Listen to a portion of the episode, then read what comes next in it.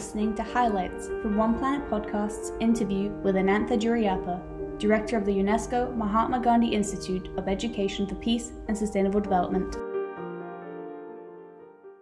I, I always felt that science and evidence uh, has to be the guiding force in the way that we design our programs. Of course, understanding people as humans, people as not just rational human beings. That's another thing that I also learned during my journey is that the whole notion of a rational human being is used as an assumption to make our economic model simple. But we know that we are very irrational human beings. So we have to delve into the world of irrationality. The best way to have an education system is to get some understanding of the way we learn. Now, it's like space. It's going to be an endless journey because our brain is so complex. it's the number is billions of neurons and networks. But we do have some good research to help us train our brains to kind of achieve the life that we would like to achieve. And so that's why we use the term education for human flourishing. It's not education to build human capital but human flourishing. And that's very important because when we go for flourishing, we want to excel in the things that we enjoy and be passionate about.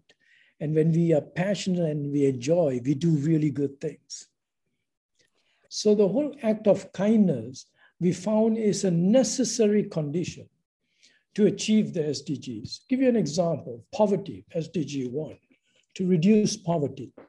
I think an act of kindness brings in the notion of sustainability into the whole act of reducing poverty, rather than just sort of saying, I'm going to give you some money, and then it ends at that. That's only a momentary effect. But to reduce poverty in a sustainable way, such that it never comes back, the fact is, I do it because I want to do it.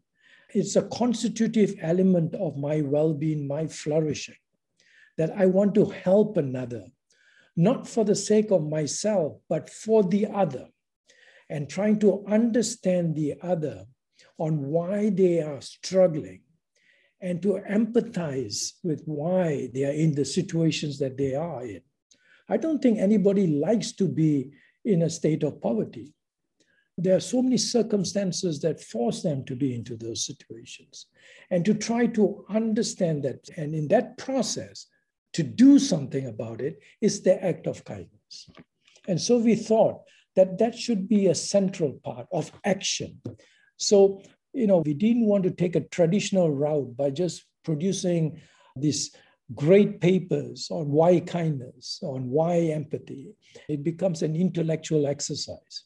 Reading about empathy or reading about kindness doesn't make you automatically a kind person. You need to do it. It's all about action and agency and change. So the act of kindness is action, is empathy in action.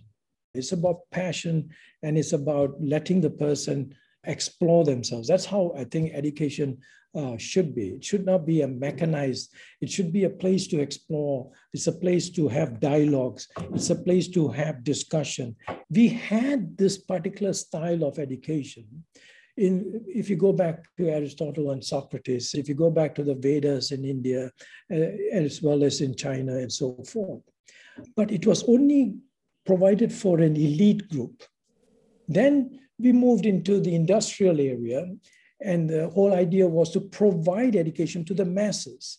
But then what we lost in the process, in the whole mechanization of education, we forgot about the dialogic about the debate and so forth because we felt that we couldn't allow that because we had to educate the masses. But I think we have reached a stage where we actually now can provide this kind of an education, this dialogic, this debate, this inquiry, what I call this inquiry, plus a humanistic approach to education so that we care for each other. It's not about beating the other. You see, that's what's happened with the mechanization. It's about pitting us against each other. The whole assessment exercise that we do, it has taken a life of its own. I don't think those assessments really measure whether we have learned about something. It's about memorization and it's about passing an exam to get to the next step rather than sort of saying, Have I learned? Have I really understood what this is? What is the relevance of this to society? What is the relevance of this to my life? How can I use this for the betterment of society and so forth and so on? So we have to get back to that. And I think technology is going to support that. The holy grail of education, the individualized learning, I think is in the grasp of our, our hands with the advancement of technology and artificial intelligence. Now, many people say, oh, you got to be very careful. You got to be, because there's a lot of problems. Well, everything has its, its issues, and, and we need to be cognizant of that. We need to put into systems that will, uh, will prevent that being abused. But this is where I always say you train our young people in social emotional learning, which means the whole notion of emotion regulations, empathy to think about the other, compassion, the probability of people becoming predatorial will be minimized already in the first place because the mindset is different. I'm not pitting against each other. Wouldn't it be a wonderful world if we have an education system where you are your own benchmark and not somebody else? And one of the things that we don't teach our ch- children, and even myself, uh, I sometimes find myself, is I don't listen. When somebody is talking, I already have made my positions, and then I wait for that person to finish their sentence, and then I'm saying what I wanted to say for right from the start, rather than sort of really listening to this person and then trying to understand this person from their perspective and not from your own perspective. That's not easy at all. And that's a reflexive exercise that I think should be doing continuously. And it becomes second nature of what, you know, that reflexive exercise. And then we talk about compassion. So, what can you do about this? You know, in your little way, what can you do? You don't have to change the world, but in your own little way, what could you do?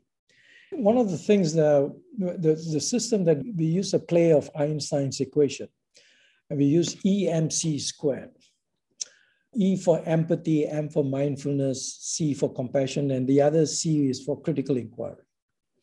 Now, that's the intellectual, and then the other three are emotional. So it's a unique interplay between emotions and intellectual.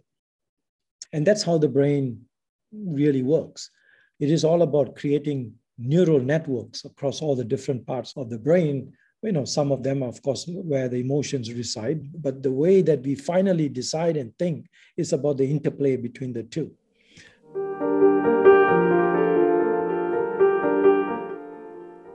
So i did my uh, doctorate studies in economics but when i finished all the exams and then you have to find a topic to do your dissertation on. And i still remember vividly sitting and watching PBS channel, I guess, Tom Hansen was testifying before Congress. And he from Goddard Space Center, and he says, We have a problem.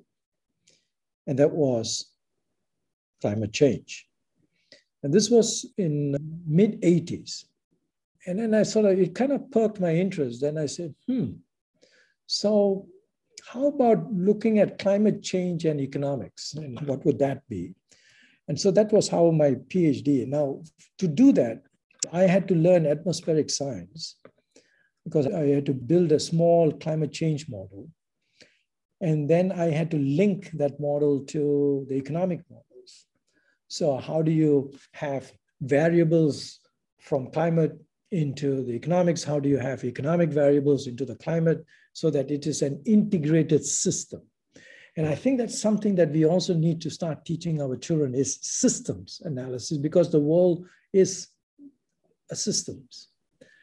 So uh, that brought me to the whole notion of multidisciplinarity and how important it is that we can't just look at economics as per se because it's so linked with the natural system. And so that got me interested into climate change and I then went on to Italy in Florence and worked at the European University Institute in terms of working with some of the early climate change economic models. And then went to the, the National University of Singapore to develop a course in environmental economics, but I had the privilege and freedom to integrate because you know I was teaching two courses, development economics and environmental economics. And when I teach development, there was nothing on environment. And when I teach environmental, there was nothing on development. I was like saying, this is crazy because they're so interlinked. Because development economics, your economic growth, that's what drives climate change. You need to bring those things. We hope you've enjoyed this program. If you would like to get involved in One Planet podcast or learn more about environmental projects, click on subscribe. Thank you for listening.